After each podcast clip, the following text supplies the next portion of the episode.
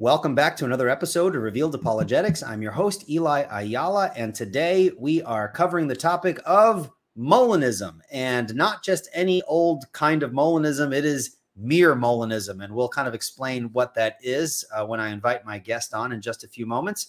Um, but folks um, typically like this topic. It's kind of uh, when you talk about Calvinism, whether you love Calvinism, whether you hate Calvinism, uh, it seems that people are always interested in the topic. And I think the same thing with uh, Molinism, whether you love it, whether you hate it, uh, folks find the topic quite fascinating. And so um, I'm actually really excited to um, to be speaking about this topic today with my guest. And so um, if I can kind of categorize my favorite topics to discuss, it would probably have to be um, apologetic methodology. You guys know I'm a presuppositionalist. I love talking about methodological issues. I love talking about the Calvinism issue. I enjoy talking about Molinism a lot. And um, probably creation, uh, you know, old earth, young earth. Those are the fun, you know, if you want to start a barroom brawl between peace-loving Christians, just bring up one of those topics and you're sure to uh, see some fireworks. So, uh, but there's not going to be any fireworks here. Uh, I don't want you guys to get it twisted. I know the thumbnail says rest in peace, mere Molinism, uh, but, uh, you know, it's kind of tongue-in-cheek. Um, but, but that being said, my guest has actually done something quite impressive that I'm looking forward to sharing with you guys.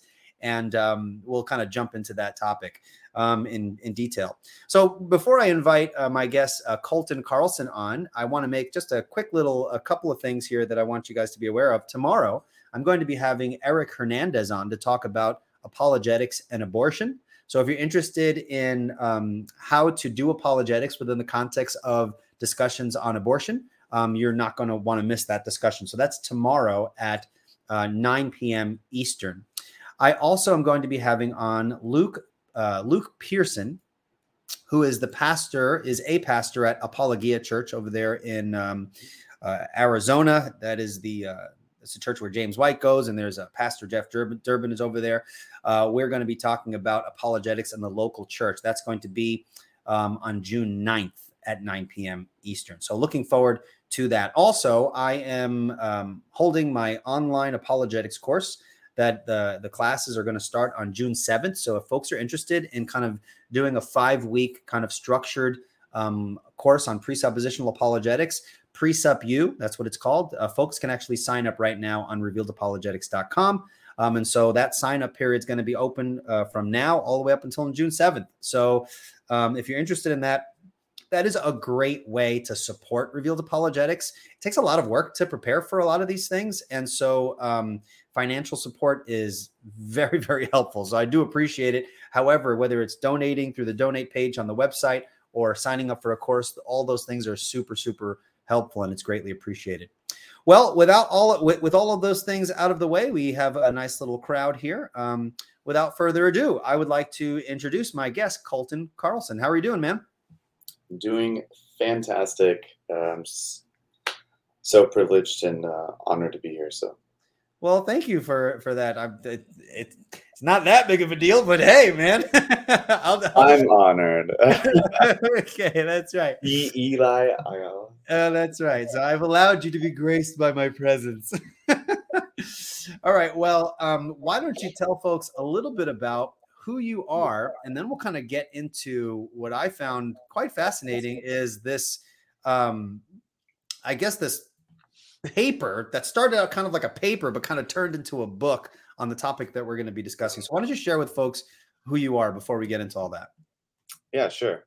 So uh, Colton Carlson, I'm a mathematics and philosophy teacher at Uh, Mission Heights Preparatory High School. I teach actually in Casa Grande, Arizona, which is around like thirty minutes or so south of Phoenix. I've actually been to De- Jeff Durbin's uh, church before. I met both him and Luke.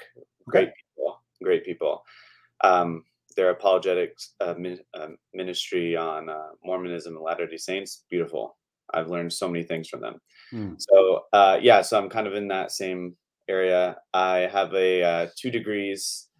So uh, because I, I'm going to say why I have two degrees in a bit, but um, I have two degrees, uh, secondary mathematics education, and then also theology and Bible. So philosophy, what I teach at my charter school is like an elective. So high school philosophy, I teach them um, kind of like topical scenarios and uh, ethical dilemmas, and teach them a bit about logic and sure. big stuff about philosophy. So, yeah. And my interests include this. So we have similar interests. Uh, I'm mainly focused more of on the free will and responsibility side, and compatibilism, determinism, Calvinism, right. stuff like that. So, yeah, just for to give folks a heads up, if you're interested in this whole sort of debate, if you guys know a while back, um, Tim Stratton debated James White on the topic of uh, is Molinism biblical? And I think Colton and Tyler Vela did an excellent job with a three-part um, review of the debate. Totally not boring. It's fun because uh, they have good chemistry and as they're kind of interacting with each other, but it's also just a really great uh, resource to kind of unpack how one might approach this topic and analyze some of the arguments that that Tim puts forth. And of course, this is nothing against Tim. I don't want to waste too much time saying this because I know every, I think we always caveat, caveat um, these sorts of discussions with this, but we think that Tim is a great guy. We just think he's wrong. on this specific topic. So, uh, so that's all. So there's, there's no, I know he'll probably watch this, um, but um, you know, Maybe. yeah, yeah, he will, he will. Trust me, he'll be coming out with a ten part response video. No, I'm just kidding. Well, he might, well, you never know. So uh, if God actualizes a world in which he sees it, and that's, that's what he wants to do, it'll, it'll happen. So we'll give him glory. So that's right. Amen. So um, what, what caught my attention, Colton, was that you intended to interact with uh, Tim Stratton's work, just kind of briefly. You're like, you know, maybe I'll write an article or something like that. Maybe a blog post, and then like a wink, a snap, uh, turn around three times. And now you've written a three hundred page interaction with, Uh, what Tim Stratton calls mere Molinism. My question to you is, what the heck, bro? yeah, I know, right? Uh, there's a couple of reasons why. So I did start off like uh, after his book came out, um, which I was really excited for, mm. but it was just so lackluster and just dull. Uh, and I, I actually have it right here. I'm looking at it. But I, I went to town on the book. I don't know if you can kind of see some parts, but I did... Uh, do a lot of highlighting in the book. So I, mean, I did read it. Uh, let's get a close let's get a close up on that later. Maybe I read a lot of your book. Uh okay. so, right. yes. Oh, um, right. Those okay. of you who don't like writing, shame on you. You should write and you learn a lot. But I did read it. I probably read it close to five times, at least the philosophy and theology sections. Sure. But basically, I was so disappointed with it. I was going to do like a twenty page because I had a lot of personal correspondence with Stratton through like Facebook groups and so forth. So I wanted to do like a twenty page kind of, I don't know, review of the book, like review, like I wanted to review it. And then Bignon came out with his review. I'm like, oh, I'm done. uh, I don't need to do it at all. He came out with it on January first, two thousand twenty. And I was like, this is great. This is basically everything I wanted to say. Uh, it's short, concise. I mean, he told everyone to pack a lunch when he sent it out, and I packed a lunch, and I enjoyed that. And uh, two months later, Stratton, uh, because we all knew he was going to, I was just waiting. Sure. He posted a, a review, or sorry, a rejoinder of Bignon, fifty pages in response. And again, so lackluster, so disappointing uh, with the response. Um, I believe Stratton said one time to Bignon he was unimpressed with Bignon's uh, negative argumentation against the consequence argument. Well, I'm going to return the favor.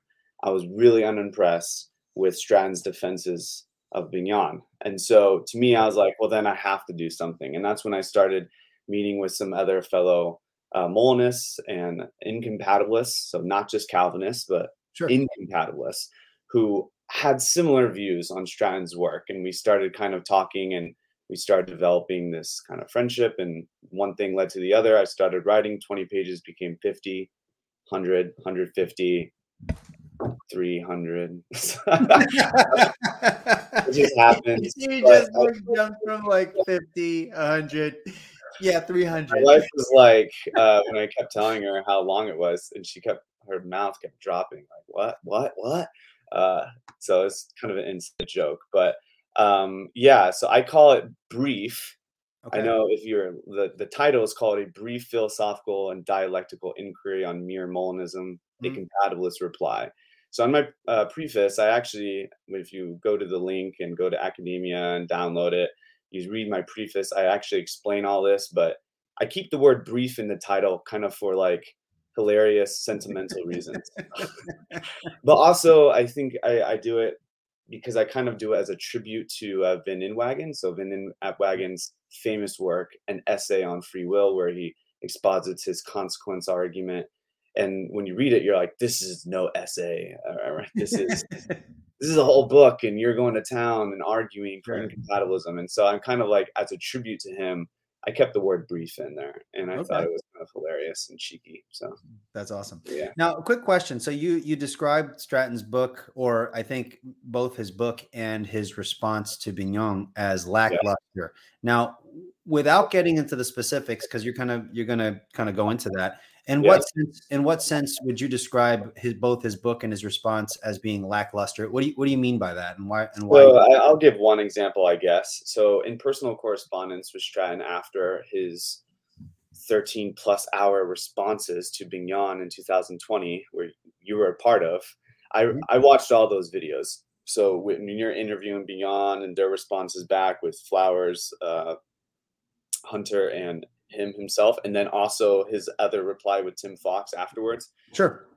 I watched every single one, took detailed notes on every single one. And uh, I was uh, talking to Stratton somehow on Facebook, and he was basically saying, hey, just wait for my book. Like, stay tuned.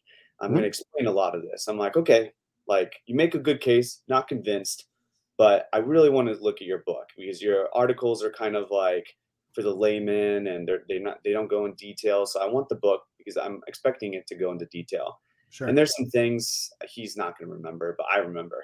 Uh, there's some things in personal correspondence that I was like, does he deal with, do you deal with guidance control or Fisher Revisa's uh, contemporary compatibilism? And he kind of alluded to me, at least, to the fact that, yes, anyone who's familiar with the literature will know that I allude to that. And I'm like, oh, great.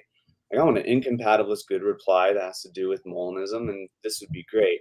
When I got the book, I ordered it as soon as I had the money, or as soon as my wife allowed. And then uh, I read it in like, I think two weeks or so. And that's why I was so lackluster, because okay. none of what he promised actually cashed out for me. It was mm. virtually, to me, a ripoff of his blogs. It was, and Bignon points this out ad nauseum in his own review, that a lot of it was just his blogs, just regurgitated. Uh, some sections, like the historical section, didn't make any sense. Why do you need that historical section in there? And then he never explained why we need the categorical ability to do otherwise, which I'm going to explain in a bit. So there, okay. these are some, like, to me, like some issues that I wanted resolved, that I felt like, and maybe my hopes are too high, I don't know, but he did hype it up a lot. We know that. Well, that's fair. Maybe he hyped it up so much that I was just expecting too much. I don't know, but that's why I consider it mm-hmm. lackluster. And then, yes, his rejoinders are better. Yes, I'll, I'll admit that his rejoinder to Bignon is a little bit better, but uh, it still doesn't. It doesn't have the philosoph- philosophical umph that it sure. needs, uh, sure. and that's that's a problem. So. And I, I would say too that the criticism is uh, is of what Stratton has put out is not simply coming from other Calvinists; it's coming from other yeah. Molinists as well. So I think that's, yeah. that's important to to keep in mind. So, um, and, and I think charity is is in place here. I, I appreciate how when Tim said, "Hey, wait for my response," uh, your attitude of like, "All right, great," because you guys, you you we know this, that when we're talking about some of these issues, it takes a lot to unpack and to kind of just get it all out. So th- th- yeah, we want to yeah. be charitable, even after watching this. And Tim says, hey, you know, I want to have an opportunity to address that. Like, hey, this is a, this is an active, you know, topic. We're willing to interact and kind of take the time to kind of plow through the stuff. And so, you know, responses are welcome. That's how we, that's how we learn. So I do, I do appreciate that attitude that you had. And um, um, hopefully the, the, the dialogue, if we can say, not that we're talking in the behind the scenes, but hopefully that debate can kind of have a healthy uh, continuation as we continue to move towards exactly. uh, yep. hopefully closer to the truth. So, all right. Well, um, okay. So you wrote this three hundred uh, page monster, which, by the way, a lot of people appreciated. I have some comments here. Someone said, thank you for making it available on the internet. Uh, yes. Thank you very much. It's the worst when someone writes something and then you have to like go through a paywall and you're like, I'm too broke to pay for an article. Come on, man. So I appreciate that. It's free. Yeah. It's wonderful. Um, so what was your overall aim and uh, the methodology that you took to kind of begin to unpack where you wanted to go uh, with respect to interacting with with Tim's work here concerning uh, mere Molinism. Yeah, I, I think you said it perfectly. It, it was dialectical and conversational, hence the title. So I wanted it to be more of a philosophical approach, a compatibilist philosophical approach to Molinism and his overall response. But I also wanted it to be conversational. So there's actually some parts in some sections which I may use less than professional uh, philosophical language, because I wanted it to be approachable in that sense. I wanted it to almost seem like a dialogue where, hey, he's saying something, I'm responding to it. What's the next thing he says? This, I'm responding to it. And here's how maybe Bignon said, or some other philosopher or theologian said this. How does that incorporate with Stratton's overall Molinistic framework? Here's how, and then we move on. So I kind of wanted it to be that. Um, also, I wanted it to be a philosophical defense for compatibilism. And I'm going to highlight that word there, defense. Mm-hmm. It is not an argument for compatibilism. And I know Stratton has already confused negative and positive argumentation with Bignon himself. You okay. interviewed Bignon about that uh, when their whole con- consequence argument controversy. And Bignon's like, what? That has nothing to do with the consequence argument. Uh, so I want to highlight that part. If you're going to read this three hundred pages, don't see it as, where's the argument for compatibilism? It, it's not there. I will assume compatibilism all the way throughout the whole the whole book. I'll assume determinism all the way throughout the whole book. I'm on the defensive mode, mm-hmm. which means who's in the offensive mode? Stratton. Right. He's the one who published the book full of arguments. I'm going to look at those arguments and be defensive. Bignon did the same when he did his uh, review. Okay. Uh, a review of uh, mere Molinism. So I, I will pretty much uh, assume something very similar, a, a similar methodology. And so I do allude to other arguments for compatibilism, such as uh, Bignon's or Vivellin's, which we'll kind of get to a little bit. Um, Anderson's kind of arguments and definitional stuff, or guidance control, that will be in volume two. But uh, yeah, and so this is a defense, not an argument. Sure. I that. I that's that. I think that's important to keep in mind. That's a good a good point there. Just as a heads up, folks, if you if you're familiar, I think Tim has put something out indicating that he's coming out with another edition to uh, his book. Uh, what what's the name of the book again? It's it, I forgot the name of the book. It's Human Freedom, Divine Foreknowledge, and Mere Molinism, and he's just going to okay. call it second edition. I'm pretty sure okay. he's going to keep the subtitle. So. Okay. Yeah. So, so again, so if he addresses everything that you're going to be talking about here in there, I would be happy. That'd be great. Yeah. So, so that's fine. So it's, if someone says, hey man, if you're a fan of Tim's work and you're like, wait a minute, man, you got to wait for the second edition. Like, that's cool. Like, we're down for the second edition. That's uh yeah. The issue is the second edition's not out yet. So, right. Right. um, all right. So, Um, let's move down to, uh, if I, we have our outline here, that's kind of the introductory stuff that's out of the way here. We have on the outline libertarianism. Uh, why don't you define some terms for us and then kind of jump into how this relates to the overall approach that you've taken to interact with Tim? Yeah. So libertarianism is a simple thesis. Libertarianism is just the thesis of incompatibilism and free will some of the time. So that okay. what that means is Uh, incompatibilism must be true, so you can't be determined and free at the same time. Otherwise, that would be compatibilism. So okay. that needs to be true. And also, a necessary condition for libertarianism is that humans need to possess some sort of freedom some of the time. It doesn't need to be all the time. It doesn't need to be uh, more times than not. It just means some of the time. So it could be one time in their life, or it could be fifty times in their life. It doesn't really matter. It just needs to have some sort of freedom. Hmm. So that's the basic definition. And so in section two point one point one, uh, specifically, and I am going to throw page numbers out, and I hope that's uh, okay for the audience. So follow along. And but uh, page fourteen, uh, Stratton has this claim of libertarian compatibilism, and he's often said that before. Bignon has criticized him in his own review about it, but I. I agree. Like, uh, so for instance, Stratton says this in one sixty-one, page one sixty-one of his book. He says, indeed, given the above definitions of libertarianism, so all the definitions he kind of describes in his book.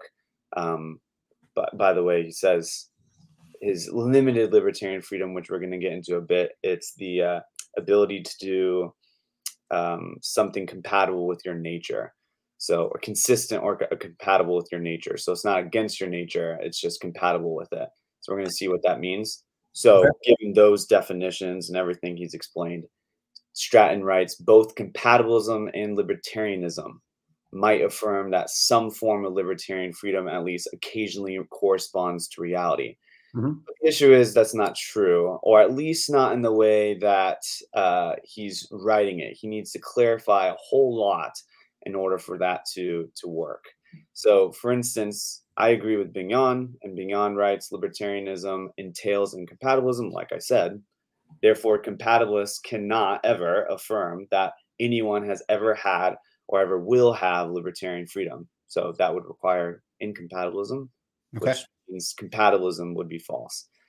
So this is the first kind of blunder, and I'm not the only one to critique him on it, so I don't want to spend too much time on. But there is, I want to be charitable, there are some in the literature, and I do have a footnote, footnote twenty on page, from my, my reply, footnote twenty on page fourteen.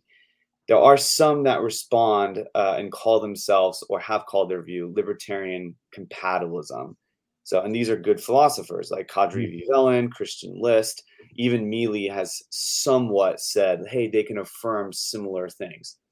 But I want to clarify this, just because they can affirm similar things, that, yeah, libertarianism uh, can affirm something about someone's nature and they can't do other other than what their nature allows. And just because compatibilism has that same definition doesn't mean that you can just combine the two views and say libertarian compatibilism. Sure. I think um, Stratton has recently already conceded this much uh, as a video uh, in response to Paul Manata, uh, like literally like recent, like within the month. Uh, so right. When I watched that video, I was like, yay. Yeah, little pom-poms. Yay. You're getting, you're getting it. But yeah, so he wants to say that I can, like, I affirm some freedoms that are compatible with determinism and some freedoms that are not, but the freedom that's necessary for libertarianism or for rational responsibility is what he calls it, he says is uh, not compatible with determinism. And I would say, great, then by definition, you're an incompatibilist. Mm. But then he wants to go further, or at least he did want to go further and say, no, no, no, I still can be a compatibilist in some sense and an incompatibilist in other senses. And I'm saying, it's just not helpful. Like, it's just not helpful. Obviously, I'm an atheist with regards to Zeus. Do, am I going to go around saying I'm a Christian atheist? That makes no sense, right? Like, you're not going to say that. In the same way, you're not going to go around saying I'm a libertarian compatibilist, because it's just it's just not helpful. Now, he may no. think he's being helpful to the layman. He's actually not. And the reason why he's not is because those definitions, what I'm explaining to, to you and everyone else, are standard in the layman uh, free will philosophy books, like, for instance, like Keynes, uh, Robert Keynes' uh, Contemporary Introduction to Philosophy or to Free Will Philosophy back in like two thousand five. He had like a small book on it. He says the same thing I'm saying. So it doesn't really make sense for him to use these kind of words. And so that's my first critique in that section. So um, your critique, so if I can just summarize, so your yeah. critique of Stratton is his use or misuse or irresponsible use or clumsy clum, clumsy use of standard definitions, which kind of muddles the whole discussion. Is yeah, is that correct? Yes, yeah, that's precisely it. And I think it's even all the more ironic when he thinks that people like us, uh, I'm going to just say Calvinists or whatever, or compatibilists, uh, muddy the definitions or mud- muddy the waters. No, that's actually ironic because you're the one doing it. And I would stand by that statement. And since he's conceded it recently at the end of his thirty-minute video to Paul Manata, uh, I would take that he agrees with me. Uh, mm-hmm. And so he's going to stop doing this libertarian compatibilism, and he's just going to say, yep, uh, I'm an incompatibilist. I'm a flaming incompatibilist, free thinking is what he would call himself, and uh, leave it at that. And I would be like, thank you. Amen. We can move on because okay. the definitions are, you know, are important. So, so okay. So uh, these definitions with respect to how he defines libertarianism. Have you heard of the phrase? Have you heard of the term soft libertarianism? Yeah. So I expand a little bit about it. Actually, in that same footnote, footnote twenty, I believe, okay. I do say that um, that is what it is. Soft, soft libertarianism would just affirm what he wants to affirm. So I, why does he not just use the word soft libertarian? He does in his book, in his chapter sure. twelve, he briefly mentions soft libertarianism, but the issue is just say that. Don't keep bouncing around with these, I'm a libertarian compatibilist or whatever. Uh, yeah. Just say you're soft libertarian. Everyone knows what you mean. Call it good. Yeah, I first heard of soft libertarianism from Kirk McGregor when I was a Molinist. And mm-hmm. I was part of the Molinist Facebook group where I used to interact with Doctor McGregor and um, Jonathan Thompson and Tim. That's where I heard soft libertarianism for the first time. And it sounded very similar to compatibilism. If to the untrained ear, it sounds very uh, similar. Can you briefly kind of uh, tell us the difference between compatibilism and soft libertarianism? Yeah, so Stratton does a little bit, um, but I think he fubs. Is, is that a word? Fub up? Uh, hey, it's the internet. We can make up whatever we want. He, uh, he fumbles, I guess, uh, the okay. definition of compatibilism, but we'll get to that later. But really, the distinguishing factor between soft libertarianism and compatibilism is that uh, soft libertarianism is still, by definition, incompatibilist. So the types of abilities that ground or are, are necessary for responsibility are just different. So the ability for soft libertarianism that's necessary for rational responsibility or moral responsibility is going to be the categorical. So they still want to say that you categorically could do this or that, A, B, C, D, or not A, not B, not C, whatever. Um, mm. That is the categorical. No matter what kind of view of libertarian you have, no matter how minimalist it is, no matter how mere it is, that must be a condition. And so I actually take great pains in this libertarian section, the first section here, to to make that uh, prevalent. I try to argue the with regards to libertarianism and indeterminism, that if indeterminism is something that's entailed by libertarianism, indeterminism means more than one future. So what does that mean? It means alternative possibilities. Well, what does that mean? It means you have access to alternative possibilities. What does that mean? Access is the categorical access to be able to actualize this avenue, that avenue, that avenue, that avenue. Compatibilism concedes none of that. So mm. that's the main difference, I would say. Yeah. Uh, okay. It's just the types of abilities, and then obviously the former soft libertarianism is incompatibilist, and compatibilism sure. is compatibilist. So, all right, that makes sense. Just as a heads up, I hear some people. I see some in the comments. Someone says you should interview Doctor Kirk McGregor. Well, actually.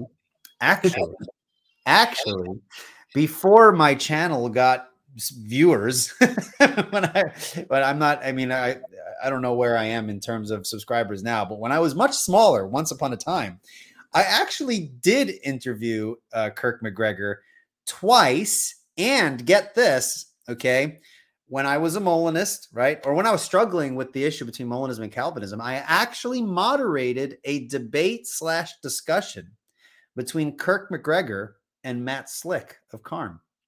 So if folks are interested, if you just look up Kirk McGregor versus Matt Slick, it is an interesting discussion, to say the least. If I can just, it's a very, very interesting discussion. I think, in my personal opinion, Matt Slick's a, a friend of mine. I happen to think that Kirk McGregor did an, an excellent job in that discussion. Um, however, I obviously ultimately don't agree with him at, at the end. But if you want to hear kind of a, a good defense or answering various objections to Molinism, that's a great video. So it's not on my channel here on Revealed Apologetics. It was kind of before I got Revealed Apologetics started, but it's there on the internet. So folks could actually check that out if you if you search. All right. So uh, Colton, um, oh, one more thing for folks who are listening. Uh, we got a nice a nice crowd here. If you have a question, preface your question with question. And like we normally do at the back end of the show, we'll see if we could address as many as, as possible if Colton is, is up to it. Sorry, I didn't say that beforehand. I hope you're okay with it. All right, is that okay? Okay. Yeah, let's cool, do it. Cool. All right, so what about determinism? What is determinism, and does is this another category that Tim that you find Tim kind of uh, messes up and confuses? Uh, how do you think Tim approaches his un, you know, how do you think or how well rather do you think Tim understands determinism? Does he mess up on the definitions there? What's going on there? So there's a um Not really. I don't. And I want to say that he doesn't really mess up libertarianism because obviously it's his view, right? I just don't think he uses standard definitions, and he ought to, especially if he wants to dance in the philosophical arena. And sure. So you ought to use these definitions already in the arena. And if you disagree with those definitions, you ought to give a really good reason why. And I don't find any of Tim's reasons. Um, so why he defends, why he defines libertarianism the way he does, um, good enough reasons. Although, because it's his view, I'll give him it. Sure. Um, and I'll show internally why I think his limited libertarian freedom is actually false later. But going back to determinism, um, no and yes, he defines he defines it as exhaustive divine determinism, which to me is a complete redundancy. Now, I I understand he has tons of tons of different articles and stuff why exhaustive or ed exhaustive divine determinism isn't redundant. And I just, I kind of politely kind of uh, scoff at those because, and the reason is, is because it does, it, he doesn't uh, understand, again, the standard definitions. If something is determined, that means that some things can be, and like, let's just say I'm determined to do this. That doesn't mean all things are determined for sure. It just means that thing is determined. Mm-hmm. Well, then if something is determined, that's non-exhaustively determined. But that doesn't mean that's non-exhaustive determinism. Okay. The ism is what grants it to all things.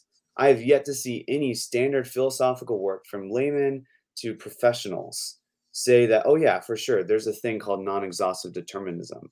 Now, I understand it's his own definition and he wants to try to argue it, but he's doing a terrible job. And I mean that with all love and respect. So what I mean is what he should just say is some things can be determined and some things are not determined. Great. That's all you need to say.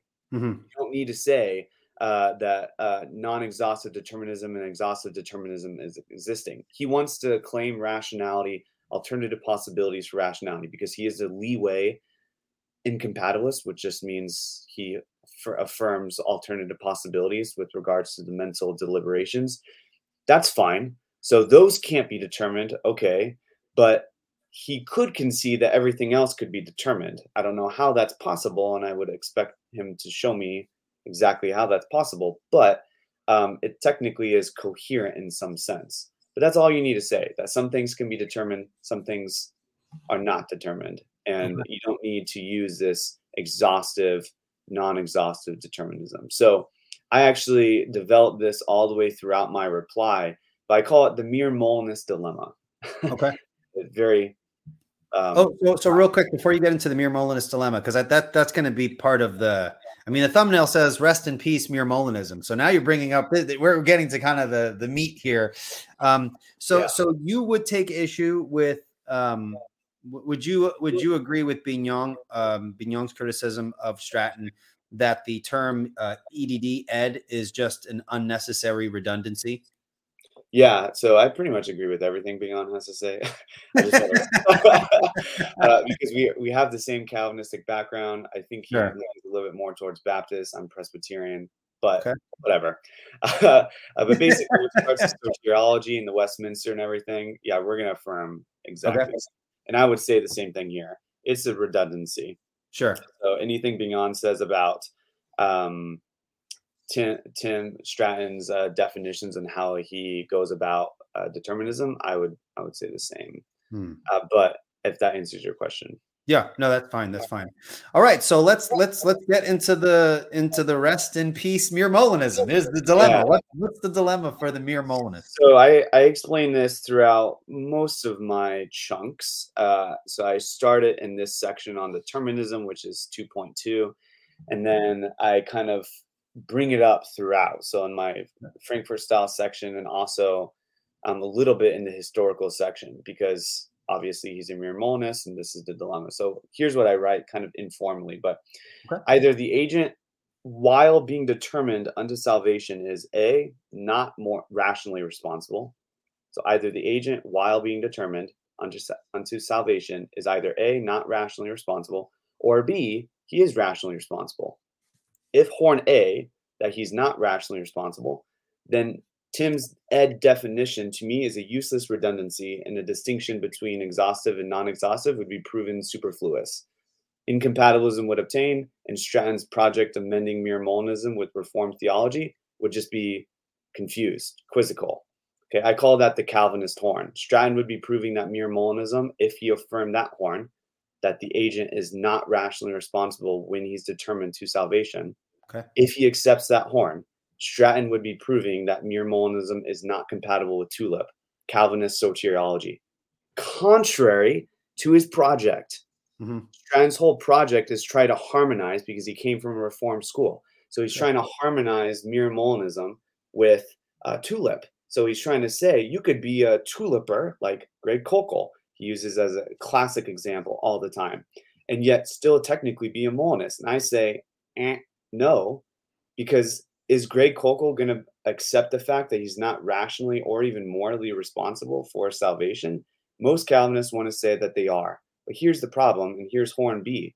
If Stratton concedes that they are rationally responsible during their deliberation, uh, while also being determined to salvation, then he gives up his free thinking argument. Mm. Because his free thinking argument has to say that you cannot be determined and deliberating at the same time. In other words, you cannot be rationally responsible and yet be determined at the same time. You cannot. That's what the free thinking argument says. Sure. So Stratton would give up his argument and therefore leave incompatibilism defenseless. Here's the issue. He's not going to do that. His whole uh, ministries is called Free Thinking Ministries. So he's not going to fall on Horn B. He's going to fall on Horn A. But if he does that, then he just throws his Calvinist friends underneath the bus, like Greg Koukl, and mm-hmm. says, oh, yeah, you are determined. The I in irresistible grace. Yeah, that I determines your salvation. Your deliberation was not free, not rationally responsible. But here's the problem. I don't see any Calvinist worth their salt actually accepting that.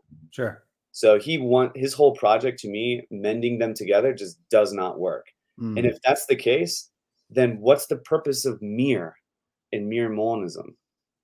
He wants to say mere Molinism because it mends something, uh, the most modest form of Molinism together with a robust uh, soteriology like Calvinism per se. But if those don't even go, then what's the what's the reason for the caveat on, or the clarifier re- really on mere? Hmm. Virtually no reason. And if that's the case, then his Molinism is just like every other Molinism.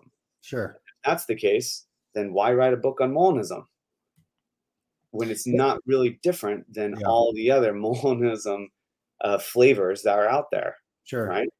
And so this, I think this dilemma is pretty good uh, to me. And I would, I'm interested in seeing if people want to ask questions about it too. But I'm interested in seeing what Stratton has to say about it. Again, I'll kind of repeat it and summarize. There's the Calvinist horn and free thinking horn. If he wants to say that people can be determined in matters uh, above, is what Greg, or not Greg, uh, Kirk McGregor wants to say. So people can be determined in matters above, so in salvation, but mm-hmm. not be determined in matters below. So in everyday, like, can I choose red socks or blue socks, sure. kind of thing. If Tim Stratton and Kirk McGregor want to say that and give a little wiggle room for their their libertarian freedom, I think that you have to say that that person, that agent, while being irresistibly drawn, while deliberating salvation, yet it's a determined salvation, they are either rationally responsible or they are not. Mm. If they are not, then you just threw your Calvinist friends underneath the bus. I don't see any Calvinists accepting that. Yeah. And if they are, you just gave away your whole free thinking argument. Compatibilism is the best option, and compatibilism would be just surrendered. Yeah, but Colton, you were determined to say all of those things. Yeah, I hate that response. Uh, okay, so so well, it was if uh, determinism is true. Yeah. So, okay. So we, we won't address this now, but maybe you can, because I know there's there are people who are listening and be like, yeah, but you know, but you're just a determinist, so it doesn't matter. You know, uh, maybe a Leighton Flowers will come and make a ten hour response video to this or something. Uh, I'm just kidding. I'm just kidding, Leighton. Um, when someone says, but you were determined to say everything you're saying, as a Calvinist, does that make you shake in your boots or uncomfortable in any way, shape, or form? Is that is that somewhat a response that Calvinists really need to come to grips with? No. So if he wants, if, and I, I think it's, I think it's kind of comical, and I'm saying this with love and respect, but I think it's comical that that is even a response. The reason why I say it's comical is because no professional incompatibilist philosopher ever argues that. Mm-hmm. And you would think after the like the millennia, or specifically after the last fifty years since free will literature has been booming, you would think that hmm, an incompatibilist philosopher would say, yes, but they can't deliberate because even their deliberations are determined. Aha. Mm-hmm. That just the reason why they don't don't do that is because it's question begging. It's sure. assuming incompatibilism from the very beginning, right. which is what Tim Stratton and company need to prove. It's mm-hmm. his book. He's an incompatibilist. Prove it to me. And you can't do it without already assuming your incompatibilist presuppositions. Sure. Saying that you can't deliberate. What I'm doing right now, I'm deliberating, I'm talking, yet not be determined at the same time. In the literature, it's called deliberation incompatibilism. Kant was a famous one. Thomas Reid was a famous one. And there are plethora of compatibilists and incompatibilists like Derk Pereboom, who's a hard borders on hard determinism, hard incompatibilism, okay. uh, who are deliberation compatibilists, who ad nauseum has defended the fact that you can deliberate and be uh, uh, determined at the same time. Hmm. Stratton touches none of that art, none of those arguments. I, I don't need, honestly, I don't even know. Do you think he's aware of those arguments, or does you think he purposely, you think he purposely kind of like, I, I don't even want to say that. I mean, I'm, I mean, I want to, it is confusing um, that because he should be aware of these arguments and all these other positions. It's odd that there's no direct interaction uh, in any meaningful way. Yes or no. So first off, I don't necessarily, I'm not surprised, kind of, I am surprised, but I'm not necessarily surprised that there's no interaction there. And here's why. Okay. In the preface of his uh, study guide to Mere Molinism, he says that he wrote the book, Mere Molinism, for the layman, for the church people. Okay. And if that's the case, he's not going to use a lot of objections. He's not going to go into deep literature on the philosophy about it. And that makes sense. But then again, Uh, it doesn't make sense because his pupil, his his uh, almost like predecessor, William Lane Craig, who he studied under, uh, had a book called The Only Wise God, who was made for laymen and church people. And that book had many objections, had four total chapters, if I recall, mm. on objections, detailed philosophy, defending his view against objections. So either Stratton knew about it, but purposely didn't put them in his book because maybe he had dissertation uh, requirements that he needed to meet, which makes sure. sense. Or he he he just didn't know about them. Mm-hmm. Um, but if I go back to the first one, if he did know about them but didn't put them in his book, when he published the book after he did the dissertation and got his PhD, why didn't he just gut out some unnecessary parts like the historical section, put the objections in? Yeah. Like it would have done nothing. Like his his Mere Molinist twin pillar, libertarian freedom and middle knowledge, is what Mere, Mere Molinism really says. Those twin pillars, those two things, could have easily just been defended. Actually, I would say, arguably, defended better, because mm-hmm. then you would see, oh, here are objections. Here's my defense against these objections. Instead of going on a hundred and some forty pages, I think, on historical tangents that virtually do nothing to his overall project. And mm. which he's actually conceding con, uh, John Calvin recently. It, we got just, John Calvin back when I, I was like, it makes no sense. This and makes so, take Calvin from us. He, he made that video. I'm like, we got Calvin back. All right. Yeah. Um, so I, I think he does know about them. And I know I've talked to him personally uh, about them before in personal correspondence. So my hope is in the second edition, he actually discusses Dirk Pereboom, Caruso, Nelkins, Artario. These are all people who have argued for deliberation compatibilism. Sure. Who say you can deliberate and still be compat, and, and that still is compatible with being determined completely, okay. exhaustively. Okay. So here's the hoping. Uh, I hope he actually touches some of that literature. Okay. But, so if to so to briefly summarize, the Mere Molinist dilemma is, in a very casual summary, what's the dilemma? So people can kind of have this crystallized image of what you're getting at here. The dilemma is just two horns. I call it the Calvinistic horn and the free-thinking horn. He either throws his Calvinist friends underneath the bus by saying Calvinists, when they're being determined to salvation through the eye and tulip, irresistible grace, if he says that they're not rationally responsible because they can't deliberate about salvation and still be determined to salvation at the same time, he throws them underneath the bus, thus breaking his project of mere Molinism being compatible with okay. uh, uh, Reformed theology. Okay. Second horn is the free thinking horn. He says, yeah, they are rationally responsible. Actually, uh, you can be determined under salvation, deliberate, and still be uh, and that is all compatible with your freedom and rational responsibility. Well, then you just gave up your free thinking argument. Thanks for the win. I'll take compatibilism and be on my day. So. All right. Well, I have here on our outline compatibilism, and it says here, point one, does compatibilism entail determinism? Uh, why don't you unpack that for us? That's kind of the next point here. And- so this is actually a big one. So I kind of want to camp out here a bit. Um, in his book, he said in his philosophical section that for his purposes here in his book, I think it's page one sixty-one, I believe, uh, that I could be wrong, but he says that I will make compatibilism entail determinism. And I'm just like, what? uh, I, and I'm just, I'm shocked that he would actually say something like that. And the reason why I'm shocked is because by definition, compatibilism doesn't entail determinism. Even incompatibilists like Jerry Walls knows this very well. Um, other incompatibilists like Kevin Timpe know this very, very well. He says it in the introductory first few pages of his book, uh, Free Will. Kevin Timpe says that. So it's, it's a pretty important one to say that, oh yeah, this is what's going to happen, and compatibilism entails determinism. Sure. When virtually no uh, professional philosopher agrees with you, that that's kind of concerning. Um, to me, that's very, very concerning. Now, let's make some distinctions. First of all, um, um, actually, let me let me go back.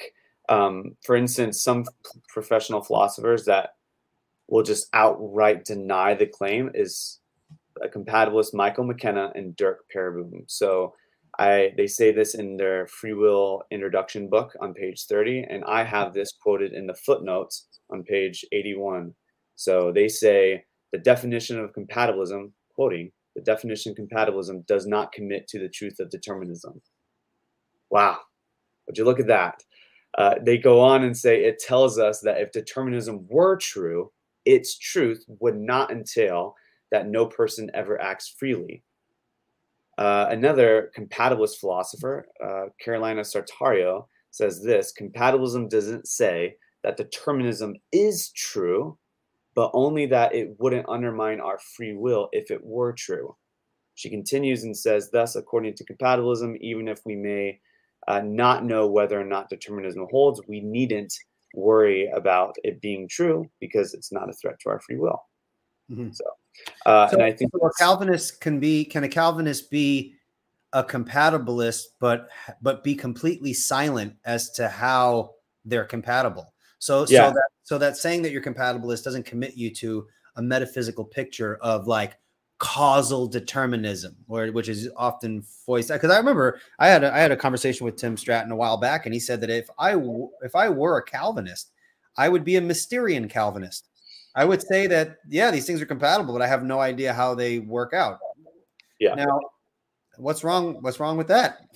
So I actually, I'm glad you brought that up. I do explain that in the determinism section. I contrast okay. different types of models of determinism. So Mysterian Calvinism and mm-hmm. industrious Calvinism. That comes from the, I believe it, it's coined by Greg Welty. Um, okay.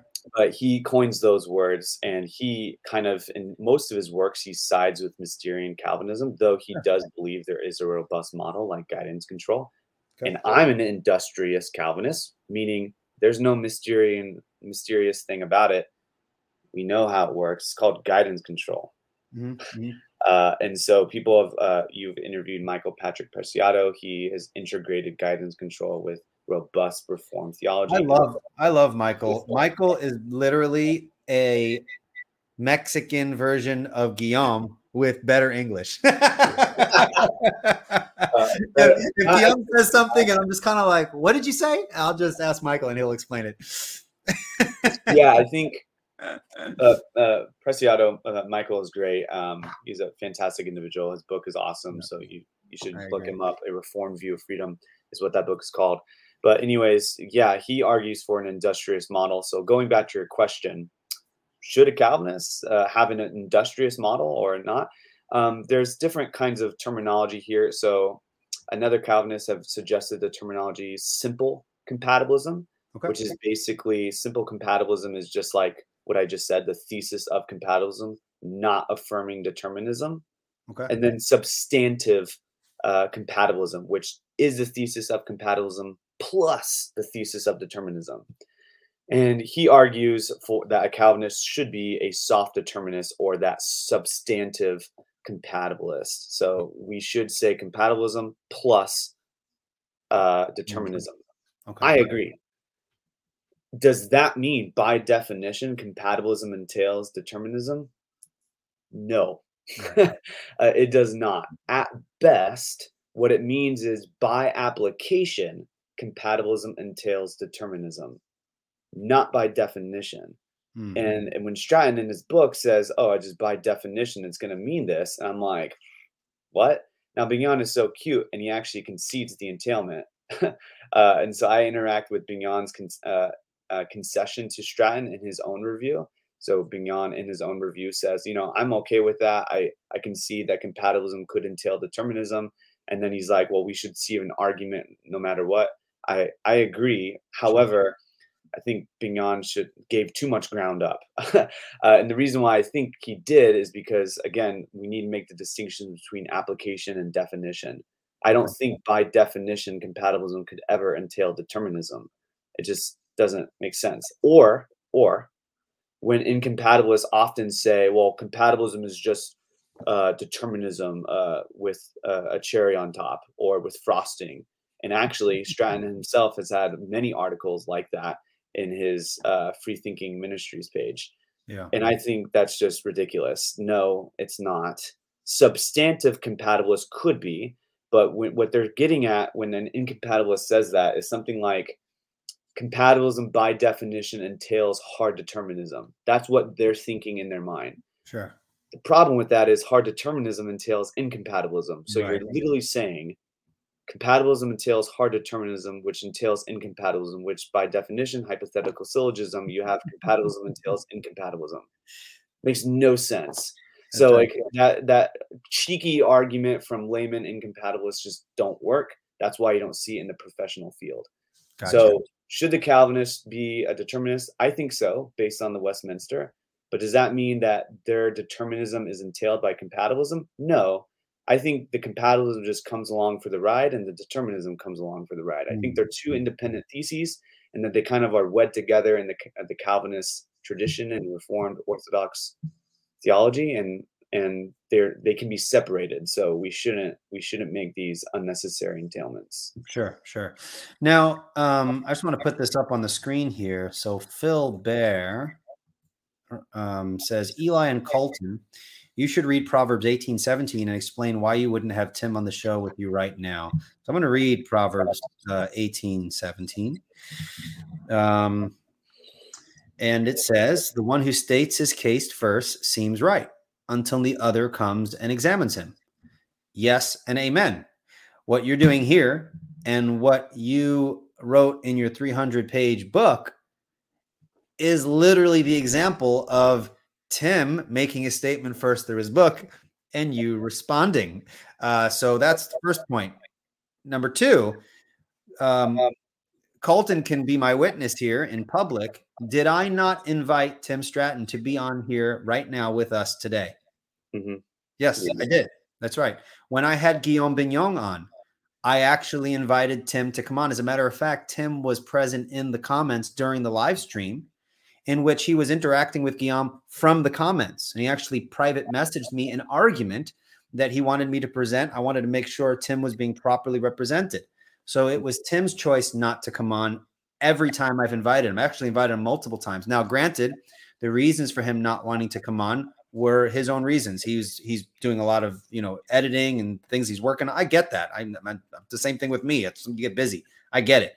But I have never critiqued Tim without inviting him to come on for some kind of moderated discussion or debate with with another guest. So so yes, I, we both would hold to Proverbs eighteen seventeen, um, and we are not guilty of not adhering to that. So he has been invited. Um, hopefully in the future, um, he can come on and have a moderated discussion. Um, and the reason why I don't have it, people have asked me, why don't I have it with him? This is not my area of expertise. This is my area of interest. I love talking about this topic, and I've I've learned a lot from Guillaume, uh, from Colton, from Tyler Vela and others, uh, Paul Manata. Um, but it's not an issue that I would feel that I would be a legitimate, you know, interlocutor and question and point. I like to listen and ask the questions and navigate kind of the flow of the conversation. So that's why I don't do it. But I've invited him multiple times, and he's still welcome to come back on if he wanted to interact with someone and kind of take these things head on. So just wanted to throw that out there. I, I also want to throw out that I've personally emailed him and messaged him before, uh, back a year ago, to try to actually just have a video discussion, not even recorded, just to call him and ask yeah. him about some of this stuff. Yeah. He's never responded, honestly. Um, and I have the emails and the private messages to back it up. So. Right. Now, Tim has always been willing to to talk to me about it on the phone. He's been, you know. He likes you too much. He likes you more than me. Well, I mean, you know, he's like, hey, anytime you want to talk. So I've never had that experience with him. But, sure. but again, for my own purposes, because I like to see this the views side by side and interact, it's kind of helpful for me to learn. Um, I've always invited him to come on and interact with someone because that helps me. And I think it helps other people kind of pinpoint the specific areas of either strength or weakness. So, um, yeah. so yeah. So, and, and again, I get it. Like maybe Tim doesn't feel called to pursue debate and these sorts of, and that's fine. That's fine too. But it's not as though he hasn't been invited. And if he's unable to come on, that doesn't mean we don't get to talk about these issues nonetheless, because he has published material. So that's free game, especially when Tim, and I mean this respectfully, and you know this, Colton, Tim has often attacked Calvinism in general. So, um, and I don't mean that in a pejorative sense. I mean, I've attacked Molinism, you know, like, you know, I get it, but this is fair game in terms of taking the initiative and saying, hey, you know, someone wrote this and let's talk about it. Let's critique it. So there's no, um, you know, Uh, underhanded, unfair things going on here. Um, anyone's welcome to come on and discuss these issues if they want to. And um, respectfully, I do think that, that Tim has been very generous with his time with me over the phone. And so I do appreciate that. And I do respect the fact that um, he's working on another edition. He's busy. I get that. That's completely fine. So um, I just wanted to throw that out there.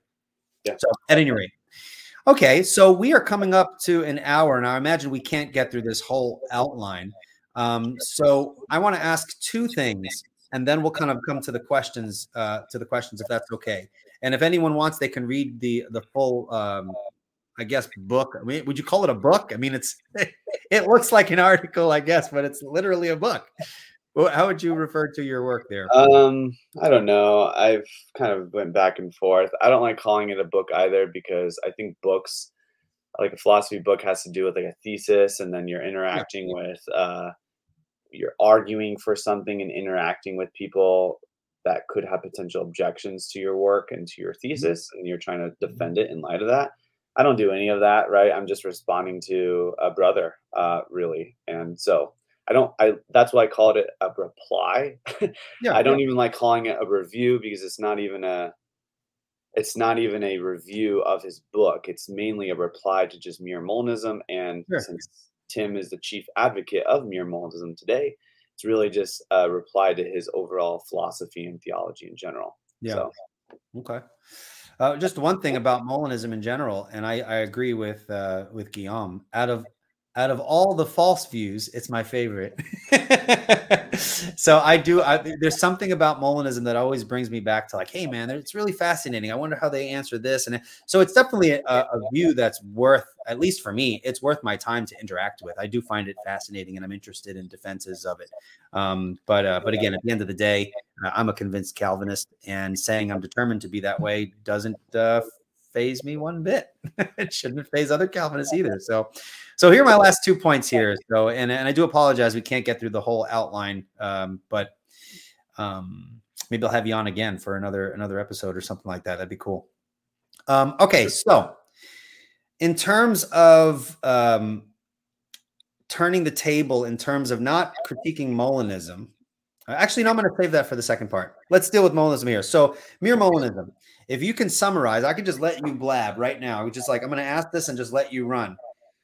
do you think that Molinism is flat out false or improbable? The argument isn't strong enough. Do you have a, like a like a defeater for Molinism? How would you right now, someone says, hey, refute mere Molinism or Molinism in general. How would you unpack that from a more, I know you don't have like an outline or notes, whatever, but how would you begin to engage in a refutation? Some people take the approach of bringing up the grounding objective, uh, objection. Other people bring the approach of saying, hey, if libertarian free will is one of the pillars of Molinism, let's attack libertarianism. What it, what should be the tactic of the Calvinist who's interacting with the Molinist and wants to kind of engage and, um, you know, and show why one shouldn't hold it?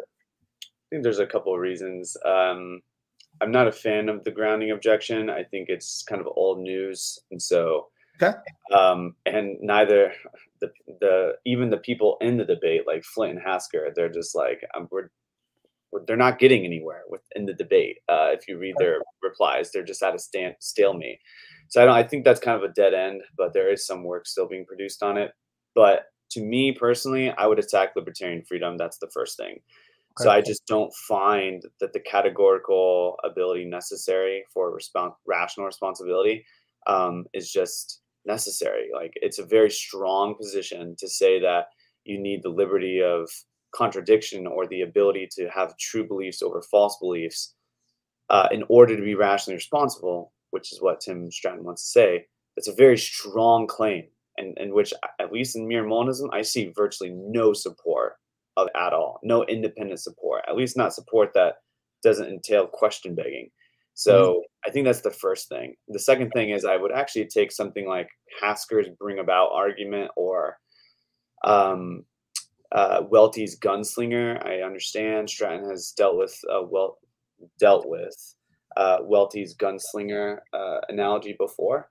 But I don't think he understands necessarily. I'm, I'm saying that respectfully, but I don't think he understands Welty's gunslinger analogy. He doesn't get the fact of what he's trying to say. So basically, that argument is like similar to the bring about, where it's there's virtually almost no difference between Calvinist uh, deterministic providence and uh, Molinist deterministic providence. Mm-hmm. All said and done, um, there's there's virtually no difference between the providences. You still have a God who ought who. ought to be labeled as some uh, collect has ought to have some sort of collective responsibility attached to it. Let's just say that. I don't want to get too much into it, but yeah. Let's just say that. And of course, the Calvinist denies it, but the um, the Molinist usually likes to pin it on the Calvinist, saying, "No, no, author evil, see, see, see, determinism."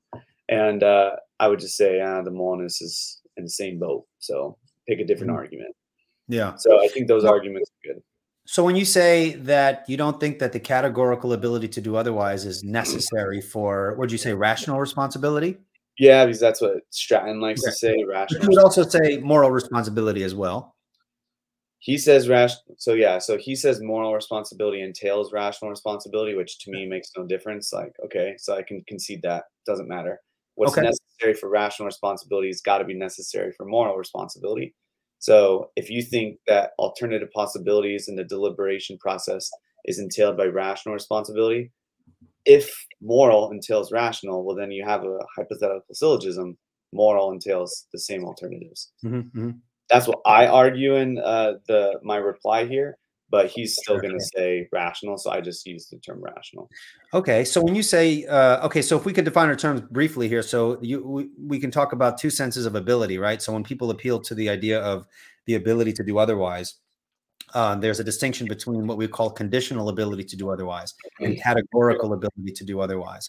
So categorical ability to do otherwise is what Tim would hold, is what libertarians would hold, is what incompatibilists would hold. Um, so they believe that determinism and moral responsibility or rational responsibility is incompatible. You need the ability to do otherwise in a categorical sense. All things being equal, you can choose other than what you in fact choose. Have I got it? Yeah. The issue is Stratton's going to try to push back. So I try to, and I really, really hope that those who are listening actually does take the time, because we're just doing a brief summary on all my claims, really, not even all of them, but okay. um, on a lot of the arguments. I argue, and Jonathan Thompson, who I believe is in the chat, um, mm-hmm. he would say it, he would agree with me. I argue ad nauseum all these different kinds of objections that Tim could respond to. And he's going to respond like, well, we don't need the alternative possibility uh, condition all the time, um, okay. or something like sources, uh, all that's necessary, or something like that. I, in my libertarian section, I, I, to me, I'm going to be humble, but I am confident that I defeat that square, square in the face. Mm-hmm. No, you need the alternative possibility. If you're a libertarian, the necessary condition is indeterminism. Indeterminism, by definition, entails alternative possibilities, mm-hmm. which means, by definition, you need some sort of alternative possibilities, whether they're weak or strong, somewhere in your causal history. All incompatibilists say this. Even Kevin Tempe, who's a source incompatibilist, would argue that some sort of alternative possibilities are necessary in the causal history of the agent. So it's just the case whether they're weak or strong. Now, that's the first thing. I think uh, you can't just have sourcehood. Second thing is, um, Stratton does argue that leeway is necessary in his own prize limited libertarian freedom uh, definition. So to me, you need alternatives to be able to uh, believe truth over falsehood. So you need to have an alternative to take the truth route or the falsehood route when you're deliberating. Well, that's alternatives, right? So you need the alternative possibility.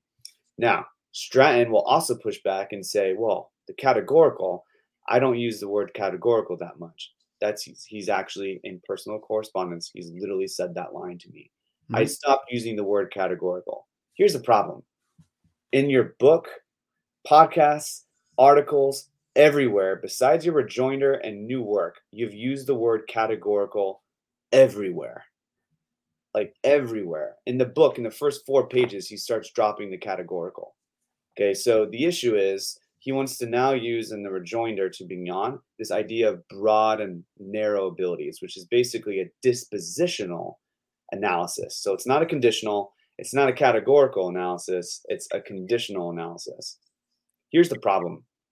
Libertarians cannot use the dispositional analysis as necessary, well, as sufficient conditions for responsibility. They can concede the necessity of a disposition, like a disposition's like if I drop uh, uh, a sugar cube in water, it's going to dissolve. Mm. So it has the disposition to dissolve in water if it were to be dropped into water. That's kind of like the basics of disposition. Sure. But he argues the broad and narrow ability in his rejoinder to Bignon completely negates the fact that the categorical is there. And I'm just sitting here like, what? Like, why? Uh, why? Because the libertarianism is a strong view. It must have uh, the categorical. And so he doesn't really explain too much in the rejoinder to Bignon, but as far as I can tell, that's the only ability he thinks is sufficient and necessary for rational responsibility. And that's just plain false, because well, guess what?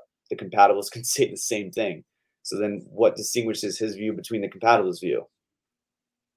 He needs something that distinguishes his view in terms of ability between the between the compatibilist and the libertarian, uh, incompatibilist and compatibilist, and that is the categorical analysis. So no matter what, no matter how he defines it, he cannot get away from the categorical analysis. He must hold to something categorical in the deliberative process. Hmm. All right, excellent. There's a lot to chew on, and I, I hopefully a lot of the name drops that you've given throughout the uh, this interview here, this discussion, people could check those out and check out the work that's related to that. So um, you're doing a great job, man. Appreciate it. Um, folks, we're going to, we're going to transition to the Q and A session. Uh, just want to give a shout out to M J Jackson. Thank you so much for your five dollars super chat. Um, we'll ask your question first. Do appreciate it. And uh, we have a pretty decent audience here. We only got four likes. What's up with that, man? If you like this discussion, click those like buttons. That's super, super helpful. Lets me know if you guys are jiving with the discussion. So um, I'd appreciate that. Uh, but M J with his uh, first question here. Do you interact with Romans seven regarding compatibilism? Does that ever enter into your uh, things have you written down or maybe just in your own personal studies? I've thought about it. I haven't necessarily written anything on it because, I mean, Stratton has never really written anything on it. So, so far, I mean, I've thought about it and um, I haven't really seen a clean, detailed response from an incompatibilist using that as an argument against compatibilism. So I just kind of assume, and I'm okay with saying that, I kind of assume that guidance control or other theories of compatibilism, at least most, could probably accommodate Romans seven. Maybe not the conditional ability, but I agree with Bignon, the conditional ability is not sufficient for responsibility anyways. It's just necessary. Sure. So even then it wouldn't matter. Okay. All right. Thank you. Uh, Phil Bear says, uh, what's the difference between a defense and an argument in your eyes? So you did make a distinction between defending and actually providing a, an argument. Yeah. Defense is negative argumentation. So it's arguing against a view um, when someone else has the burden of proof. So th- to me, I think of like a court case. So the prosecution has the burden of proof. The defense does not. Right. So the defense can technically just assume that his his client is innocent all the way through. Even if he knows his client is guilty, he can assume that the client is innocent all the way through. And he doesn't have the burden of proof and then just argue um, some made up story. I mean, that happens in court cases all the time. So you don't necessarily need to have like believe what you're saying in order to defend against it. You can just defend. Now, obviously, I, de- I believe in compatibilism and I defend compatibilism. But the, the long uh, story Long story short is uh, it, a defense is negative argumentation, whereas an argument is what we would call positive argumentation. Okay. So Stratton has uh, laid out arguments for his view saying, I positively am arguing for this, uh, not negatively arguing against something else. And so if he's positively arguing for incompatibilism, then that is a positive argumentation. And he would be arguing at the same time against compatibilism. An example for defense and not an argument is something like um, uh, Bignon's uh, response to the consequence argument. So he responds using the conditional and categorical. And so he just, uh, he doesn't have the burden. So he doesn't, he can question beg and say that, um, and I know it sounds weird because he doesn't have the burden. Like, can you really uh, talk in circles? And the idea is kind of, yes, he can assume the conditional ability when he's responding to the consequence argument. Why? It's not his burden. Sure. But let's just say the tables are turned and he has to now argue for compatibilism. Is he going to argue for the conditional? No. And he doesn't do that in his book. He argues it differently because he knows now he can't question beg the conditional. He has to have independent reasons for it. He realizes he doesn't have independent reasons for the conditional, so he doesn't argue for the conditional. He argues like the Pelagian argument or Edwardian argument or something mm-hmm. like that. And so these are just like mild differences in volume two, which will come out hopefully uh, later this year uh, with my reply to Stratton. I have a whole section on Stratton and Bignon, like literally okay. and their controversies throughout the year. And I okay. detail this, that Stratton un- misunderstands that. He misunderstands a defense and an argument, and that muddies the waters with his conversations with Bignon. Mm-hmm, mm-hmm. All right. Thank you for that. I'm not sure if you'll understand this question because I don't know the context here, but Danny asks, uh, did he, I suppose you, give motivations for why he's trying to make sense or preserve or preserve of two senses of freedom? I don't know. Yeah, if I understand. Yeah, I understand. Okay. He's saying, did, did Stratton give uh, motivations for why he's making the distinction between non-exhaustive and exhaustive, mm-hmm. or you can be compatible in some ways and not others? And the idea is, yes, he has, but it doesn't matter. So let's just say, let's just take compatibilism. He wants to say that compatibilism could obtain at some time and incompatibilism could same, obtain at some other time. So non-exhaustive incompatibilism or compatibilism. So he's saying in some freedoms are compatible with determinism and some freedoms are not. Which ones are not? Rational deliberation. So he's going to die on that hill because that's the hill his free thinking argument's on. Stratton's free thinking arguments on, and he's going to say that is absolutely incompatible with determinism. I'm going to die on that. But some other freedoms, like lesser freedoms, are, are compatible. Like he says, ordering tacos or ordering at a restaurant or something. And the idea is, yes, that's true. Robert Kane has also conceded this. Compatibilists have conceded this too. Here's the problem: we don't care. uh, what is the what is the responsibility that we care about? Desert. So deserving praise or blame in either your rational deliberations or your moral actions. What kind of responsibility does Stratton say is incompatible with that? Hmm. All kinds. So when he says, he tries to give wiggle room saying, oh, well, I'm a compatibilist too. And so this, I just look at that and I'm like, why do, why do I care? No compatibilist cares about that. And I'm saying this kind of bluntly, but I'm being truthful. And I've told him this in personal correspondence because it's just no one cares about that. No compatibilist is going to say, oh, yeah, you're right. Uh, that that's true. Uh, you you can be compatible while ordering tacos but not compatible while rationally deliberating whether or not to order tacos. Mm-hmm. Uh, it, it's just trivial. Yes, it's true, but it's trivial, and compatibilists don't care about that kind of responsibility. So why bring it up in the first place? Especially if you're trying to not muddy the waters and bridge the gap between Calvinists, uh, Molinists, and incompatibilists and compatibilists. You're not doing a good job if you're going to do it that way. We mm-hmm. care about rational responsibility in the desert sense, just like he does. We say it's compatible with determinism. He says it's not. Leave it at that. Mm. Argue that instead of bringing up all these unnecessary stuff. It, it's meaningless. All right. Thank you for that. Irresistible Truth says, we love Eli's laugh. Thank you so much. I laugh really loud. So sorry, I'm not blowing anyone's ears out. uh, so Freed Thinker, the Freed Thinker, Tyler asks a question. How would you respond to Stratton's claim that God predestines everything, even sin, but this isn't deterministic? I'm going to read that again, because that's a good, that's a good question. Um, how would you respond to Stratton's claim that God predestines everything, even sin, but this isn't deterministic? Um, I think I've talked to Tyler about this before, but I have a footnote in the determin early in the determinism section, and I actually, maybe I'm awful, but I actually concede Stratton's claim here um, because I just have bigger fish to fry, I guess. Okay. So I'm gonna, I just concede and say, for the benefit of the doubt, let's just give him that. Let's just say, yes, predestination. Um, you can have predestination without having something being determined. It just depends on whether or not you think both are necessary for providence. And obviously he doesn't think determinism is necessary for providence. And he thinks predestination is. Um, the open theist would disagree in some sense, right? But it's, I actually give him that. Um, the idea though is, or what I'm kind of thinking in the back of the, my mind is the same thing that Bella is thinking, that it just really doesn't make sense. If you predestine something, you are the sufficient condition for that happening. Now, you could say there's other sufficient conditions like libertarian free creatures, but then I would expect a model, a, a better model, to see how he can determine, or sorry, how he can predestine libertarian free creatures in such a way as to not violate their freedom, but yet get them to do what they do, especially when something like the cross or the crucifixion or prophecy is involved. That's a little bit more tricky. Stratton does none of that. So, I mean, take it or leave it. I concede the claim in my book because I want to deal with other stuff, but um, I would agree with Bella here. There's virtually no distinction. All right, Tyler has another question here. I'm just going down in order. What is lost from the force of Molinism by Stratton's mere Molinism that eschews the metaphysical commitment Molinism makes in the literature?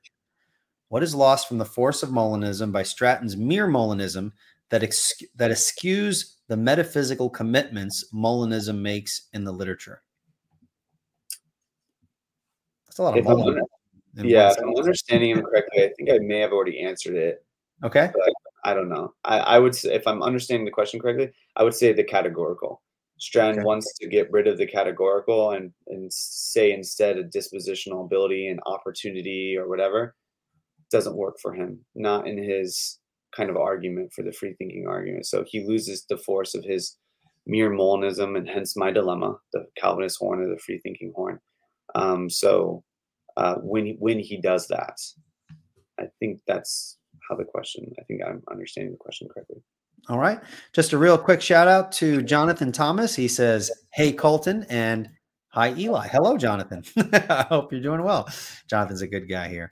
Uh, we're moving along. How are you doing? Gary, you have room? You have time for a couple more questions? Yeah, let's go. Let's do it. Okay, now you got to find them. People do not preface. No, everyone hasn't prefaced their question with question. Apologize if I skip over anything here. Uh, da, da, da, da, da. Yeah, well, there's not a question, but a statement.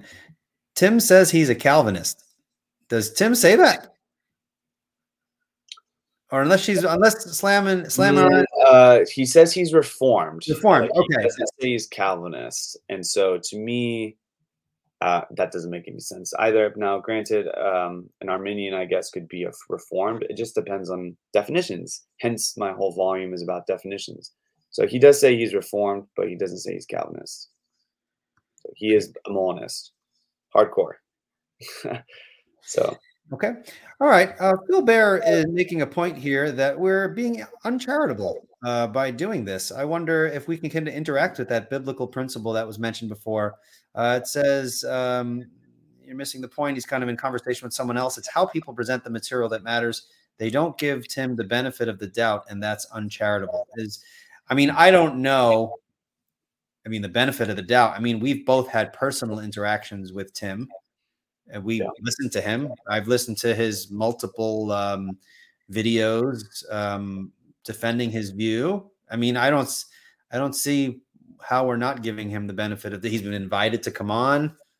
I mean, I don't know yeah. what to say to, to that. Me, this is just um, maybe a rhetorical ploy, but it, it there's no foundation to it. I have Adnan, uh, Jonathan Thompson, who is in the chat. I've talked to him personally. He used to write for Tim in Free Thinking Ministries, mm-hmm. and he has many screenshots of uh, many conversations I've had with Tim where I am trying to be as charitable as possible, almost too charitable, uh, to the point where it makes uh, Jonathan uh, kind of sick because I should push back a little bit more. Sure. Um, I've given Tim so much benefit of the doubt, so much so that the reason why it's three hundred pages is because I give him so much benefit of the doubt. He could respond this way. If he does respond this way, what's my response? ten more pages. He could mm-hmm. respond this way. If he doesn't respond this way, he could respond this way. So what's my response? ten right. more pages. I go throughout and I steel man this Tim Stratton's work as best as I possibly can. That's, to me, the most charitable I can be in a conversation like this. And there's so, nothing, there's nothing wrong too. There, there's nothing like um, nefarious about what we're doing here. I mean, even Tim, I think Tim would agree, when you have published work, like that's fair game to interact with. Like that's what it's there for. So you can interact with it. So I don't think there's any uncharitability going on. Um, yeah. And I would uh, expect nothing less from uh, this uh, man right here, or um, yeah. Tim himself uh, yeah. to, to basically get on Uh, a channel with Tim Fox, his his brother, and just say, uh, yeah, let's let's critique Eli and Colton's yeah. video. And I'd be like, great, let me watch it. Let me take detailed notes and let's right. respond to it. Like I would res- uh, expect nothing less. The only thing I should say is read my three hundred page reply, or at the very least, look through the table of contents and see how much I really do give him the benefit of the doubt. Mm. I concede a lot to that man. Uh, a lot to that man throughout the three hundred pages. And sure. then I try to show through my concessions, through my steel manning, not straw manning, through my arduous quoting him, mm-hmm. almost annoying quoting him. I try to show why he's wrong. That is charitable. That's giving him the benefit of the doubt. And that's what we're supposed to be doing. Like, obviously you're critiquing a view. Like yeah, that's you're, you don't, you know, unless you're not, unless you're reading uncritically. Right. So, all right. Thank you for that. Um, still appreciate, Phil Bear, your comment there. Thank you for reminding us the importance of that principle found in Proverbs. I think that is important.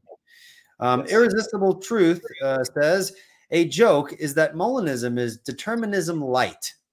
Doesn't Molinism entail determinism at the end of the day? God chooses the options, knowing people will go to heaven or hell, et cetera. Um, so I want to be... I'm going to be careful here because I want to say yes or no. Um, there's other Molinists. I think compatibilists um, are often accused of being Pharaoh's magicians. That's what Jerry Wallace have called compatibilists, because we have tricks up our sleeve and we can kind of maneuver around objections. I think Molinists can do the same, which is why I love Molinism. So, uh, they can be very uh, sly and it's squirrely, right? There's some squirrely. Little caveats that, and some of them are brilliant. I think, like, like, man, that's a great response. So I want to say yes. I I want to just say the bring about argument is where I probably, if pushed, if pushed, I would put my stakes on the bring about argument from Hasker or Welty's Uh, gunslinger. And that's as much as I can say, or as close as I can say, that Molinism becomes determinism. Okay. But I would never say Molinism actually is determinism. Um, I would just say it is analogous, or to me that there's uh, no relevant similarity, or at best, even better, there is one relevant similarity between that. That's, I think, a better argument than just saying it entails it. Um, because I think the entailment can get tricky, because then you're like necessary entailments, and that's hard uh, uh, logistically. But I could bring it about with a uh, analogy, and I think that's what Welty tries to do in others. So, mm. Okay, thank you for that. Uh, Ryan Brown asked the question, what would Colton's uh, response be on the opportunity to do otherwise that some incompatibilists would argue? Yeah, so Franklin is probably the number one incompatibilist he's thinking about here, Chris Franklin. And I would say it's a good argument. I think it's better than the consequence argument. So Franklin's no opportunity argument is better. However, uh, just like every libertarian, they can't dance around the categorical. You have to assume the categorical. How do I know that? Franklin, who is a dispositional kind of incompatibilist and who wants to affirm something like the opportunity to, to do otherwise, he himself responds to the luck objection by using the categorical. So in order to defend his libertarianism, he has to defend it using the categorical. So to me, it, it's when he defend when he argues for libertarianism using the dispositional analysis, it's it's just kind of odd. Like, I just don't understand why he's using that. Um, I get it. He wants to make minimal room for libertarianism and have a new age argument, whatever. And I respect him for it, but it's still, he needs the categorical somewhere, and then it just falls back into the consequence argument. Mm. So I kind of, I already, I kind of explained that uh, in my section on broad ability and dispositional analysis underneath responsibility, ability, and um, Prinker style examples in that section two point four. But um, I also want to say that compatibilists have argued that the dispositional ability is possible underneath compatibilism. So let's just say an incompatibilist says, oh, the dispositional ability is possible underneath incompatibilism. Great. So can the compatibilists. They can say the same thing. What's the difference? Yeah. If there's no difference, then like that's why I think you have to boil back down to the categorical for the incompatibilist, which makes the difference. And then we can see, ah, here's the difference, and then give me an independent reason for why the categorical is necessary for rational responsibility. I don't have it, so yeah. Sure. All right, thank you for that. Uh, Jarrell Lemus uh, says, I may have missed it, but where can I find the writings of Colton Carlson? Where where can people go to actually maybe download, or maybe on a website or something like that, where they can find uh, your three hundred page um, home? Academia dot e d u. So you can do that's uh, it's free account that you can make, um, and you can download it free there. Um, Academia dot e d u. You can just search my name, Colton Carlson, philosophy, or a brief philosophical response, or brief philosophical and dialectical inquiry, and then I should pop up, and then you can download it. It's three hundred, and it's hyperlinked, so you can click on the contents and everything. If you don't want to read all of it, just go through the section you want to read, click on it, takes you right there. I try to make it like that.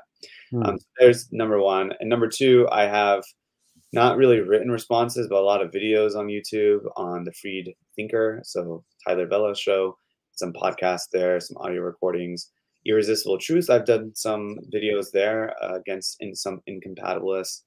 And then I have my own podcast um, that's kind of still working. My buddy just had a baby, so we've been kind of not doing anything lately, but sure. Um, it's called, it's called Truth C Squared.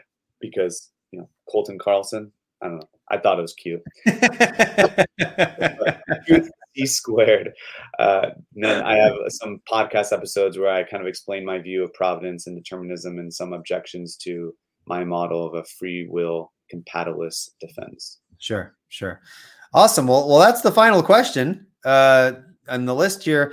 Uh, rest in peace, mere Molinism. Probably not. It's probably going to be just continued, continually debated, which is fine, right? This is fruitful yeah. discussion. It's an in-house uh, debate uh, discussion.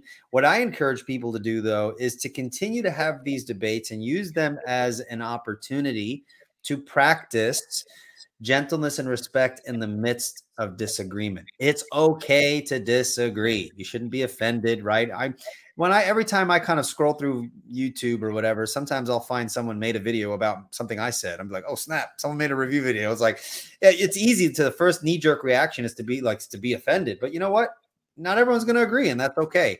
As long as we're able yeah. to navigate it in a way that's, that's honoring to Christ. I think that's important.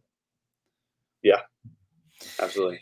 Well, Colton, I would definitely love to have you back on. I was thinking um, the preview, I think a couple of episodes ago, I had what I what I titled the Epic PreSup uh, Roundtable. I want to do something similar and call it the Epic Calvinism Roundtable. And maybe uh, I'll have you on with a bunch of other people, some unlikely guests that I can hopefully uh, convince to come on. Would you be interested in doing something like that in the future? Yeah, let's do it. Let's try to set it up. Awesome. Yeah. Awesome. Well, you've done a great job. And folks, uh, just looking at the comments, folks have benefited from this conversation a lot. So if you enjoyed this conversation, um, I know I did. I'm learning, and I'm definitely going to go back and uh, finish reading um, Colton's uh, book. I keep accidentally calling it an article, but um, but if you guys um, enjoyed this, share it, uh, talk about it, and continue to engage in the comments. Uh, and, um, you know, Um, I hope this has been beneficial. So that's it for this episode, guys. Thanks again, and um, God bless. Bye-bye.